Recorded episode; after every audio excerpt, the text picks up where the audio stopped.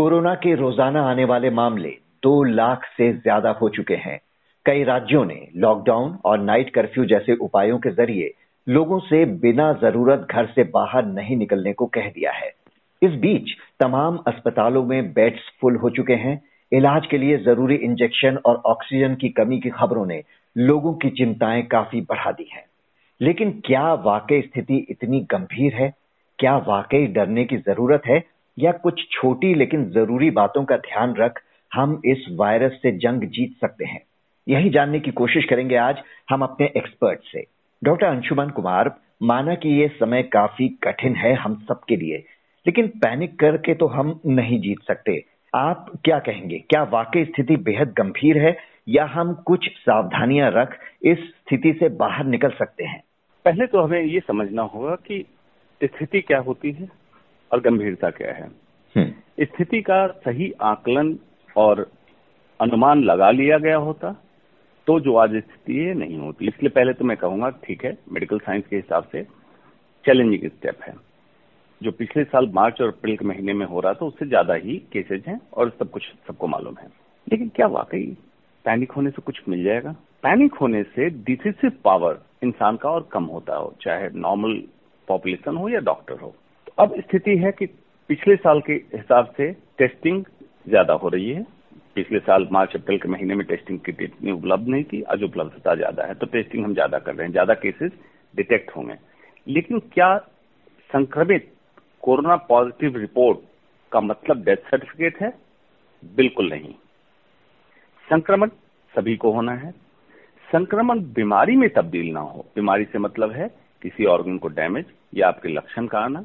अगर ऐसा नहीं हो रहा है, तब आप ये माने कि आपके किसी नियर डियर के जान पे कोई खतरा नहीं। तो हमारी कोशिश उस पर होनी चाहिए। अब मैंने क्यों कहा स्थिति का जायजा अनुमान? अगर फॉल्स परसेप्शन पब्लिक में नहीं आता कि कोरोना खत्म हो गया वैक्सीन आ गया कुछ नहीं होगा, चुनावी रैलियों को भीड़ को देख के या किसान आंदोलन के भीड़ को देख के, शाही स्नान के भीड़ को देख के लोगों को लगा कि अब सब कुछ नॉर्मल हो गया। ऐसा नहीं है। आज भी सोशल डिस्टेंसिंग जो गलत शब्द है जिसका सही होना चाहिए था फ़िज़िकल डिस्टेंसिंग सोशली आप कनेक्ट रहिए डिजिटल माध्यम से फ़िज़िकल डिस्टेंसिंग का पालन कीजिए। हाथ धोना मास्क लगाना यही बचाएगा आपको। जितने भी चीज़ें आप सुन रहे हैं double mutant virus Brazilian virus UK virus या साउथ अफ्रीकन वायरस सबके रोकथाम का तरीका आज भी अक्षरशः यही तीन लाइन सत्य है। तो इसको लाइटली ना लें और आप अपने को बचा सकते हैं संक्रमित से बीमार होने के लिए। संक्रमण से बचने का उपाय कम रहा है, क्योंकि वायरस पार्टिकल पूरे इंडिया में फैल चुका है। एक बात और लोगों को डरा रही है कि वायरस के नए स्ट्रेन बहुत तेज़ी से अटैक कर रहे हैं और ये समय बिल्कुल नहीं दे रहे हैं। इस वजह से थोड़े से सिम्टम्स दिखने पर भी लोग अस्पताल में भर्ती होना चाह रहे हैं। तो आपसे जानना चाहेंगे कि अस्पताल में भर्ती होने की ज़रूरत कब है किसी को? ये सच है कि वायरस की इन्फेक्टिविटी रेट ज़्यादा है। मतलब संक्रमण फैलाने की क्षमता ज़्यादा है क्योंकि इस वायरस में स्पाइक प्रोटीन ओवर एक्सप्रेशन है, जो डबल म्यूटेंट वायरस आया है और यूके वायरस इसमें। संक्रमित आप हुए, आपने सिम्टम्स अपने लक्षण को इग्नोर कर दिया, क्योंकि हिंदुस्तान इमोशनली चार्ज लोगों का एक देश है।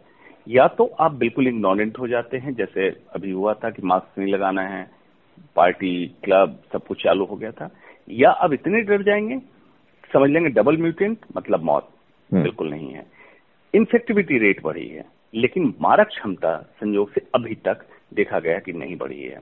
तो आपको क्या करना है? अर्ली डिटेक्शन की कोशिश करनी है। मैंने पहले भी बताया है आपके माध्यम से घर पे एक थर्मोमीटर एक पल्स ऑक्सीमीटर रखें टेम्परेचर चेक करें पल्स रेट और एसपीओ टू मतलब ऑक्सीजन की मात्रा शरीर में, ये ऑक्सीमीटर बता देगा। और इसको अगर मॉनिटर करते हैं, जिस समय ही आपको लगता है कि ऑक्सीजन का लेवल डाउन होना, होने लगा तो अस्पताल में भर्ती होना है। जो इस बार अटिपिकल लक्षण है, जो क्लासिकल लक्षण नहीं थे कोरोना के, जैसे डायरिया का होना, पेट में दर्द होना वॉमिटिंग होना कंजंक्टिवाइटिस आँख लाल हो जाना, और डायग्नोस्टिक दो, जो पहले थे, आज भी हैं loss of smell and loss of taste आज भी है। तो इनमें से कोई भी लक्षण हो तो आप टेस्ट कराएँ। टेस्ट कराने के बाद आप अपने को अंडर ऑब्जर्वेशन, अंडर आइसोलेशन, तब तक रखें जब तक टेस्ट की रिपोर्ट नहीं है। अंडर ऑब्जर्वेशन का मतलब क्या है? जो मैंने बताया, ऑक्सीजन, पल्स, ब्लड प्रेशर। आप अपना चेक करते रहेंगे, थर्मामीटर से टेम्परेचर चेक करेंगे। अंडर आइसोलेशन मीन्स अपने आप को अभी आइसोलेट कीजिए, घर के लोगों से अलग कीजिए और समाज से अलग कीजिए, ताकि संक्रमण आगे ना बढ़े। जैसे रिपोर्ट आती है तो हर मरीज़ को भर्ती होने की ज़रूरत नहीं है। सौ में से सत्तर लोग होम आइसोलेशन पे ट्रीट हो रहे हैं। जो भर्ती हो रहे हैं, उसमें लेस देन वन परसेंट लोगों को वेंटिलेटर की ज़रूरत आ रही है। ऑक्सीजन की बेशक ज़रूरत आ रही है। इन सब की तैयारियों के बीच आप कभी भी घर में किसी को कोरोना पॉजिटिव आए पहला काम करना है। डोंट गेट पैनिक घबराहट की स्थिति नहीं है। एक वायरल इन्फेक्शन है, जो आपके फेफड़े या शरीर को, अंग को या आपको कहीं पे डैमेज करता है। उससे रोकथाम की विधि आपको मालूम है, कुछ नहीं करना है। ऑब्जर्वेशन कैसे करना है, समझ लिया। किसी न किसी डॉक्टर के संपर्क में है, ताकि आपको गाइडलाइन बता सके आगे कैसे एडमिट होना है। आप इससे पूरी तरह सुरक्षित निकल सकते हैं, लेकिन आपको ज़रूरी अपनी जीवन शैली में सुधार जो पिछले साल से हम लोग कर रहे हैं, ताकि ये बीमारी अति गंभीर रूप न ले। मतलब डायबिटीज़ वाले डायबिटीज़ कंट्रोल करें, हाइपरटेंशन कंट्रोल करें, और जिनको नहीं है, वो योगा, प्राणायाम जिसको अष्टांग योग कहते हैं, उसका सहारा लें, अपनी जीवन शैली को सुधारें और इस बीमारी से ऐसे आप निकल जाएँगे, आपको पता भी नहीं चलेगा, कोई हानि नहीं होगी। प्रॉब्लम यह है कि बेड्स बढ़ाए जाने के बावजूद अस्पतालों में जगह नहीं मिल रही है। कई ज़रूरी दवाओं और इलाज के लिए ज़रूरी बताए जाने वाले रेमडेसिविर इंजेक्शन की कमी से भी पैनिक फैल रहा है।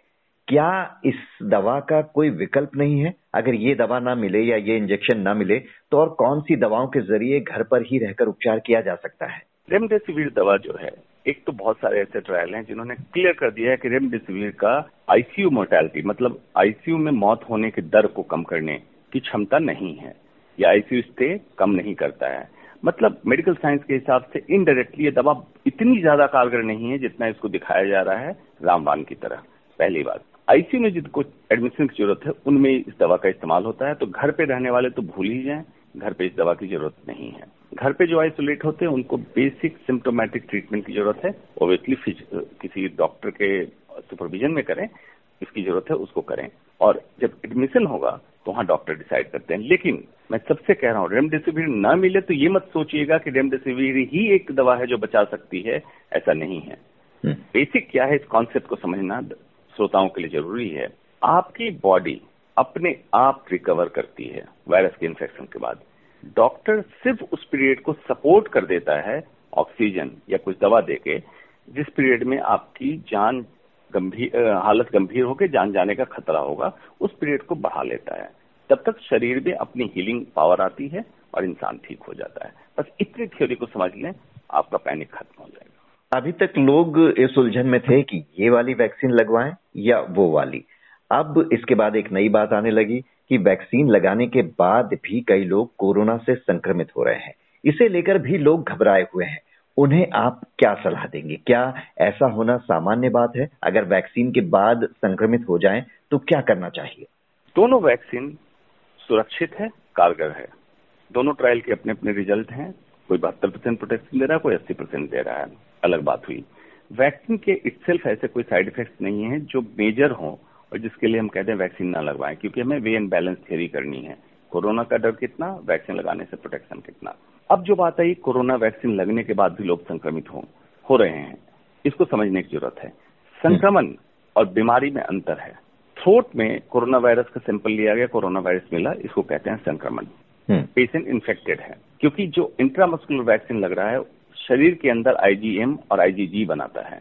लेकिन म्यूकोजल प्रोटेक्शन जो गले के अंदर की स्किन है, उस पर वायरस जो चिपकता है, उसको न्यूट्रलाइज करे आईजीए इम्यूनोग्लोबिन ए चाहिए जो ये वैक्सीन नहीं बना रहा है।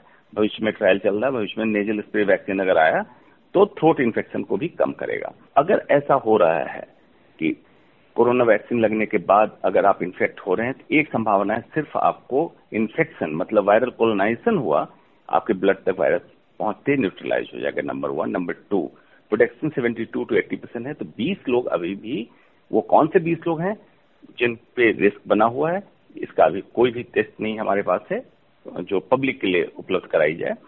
तो वैक्सीन लगने के बाद जिनकी समस्या हुई है, संक्रमण, दोबारा संक्रमित होने की, उसका मतलब ये है कि आपकी बीमारी अति गंभीर नहीं होगी और जान जाने की संभावना नहीं रहेगी।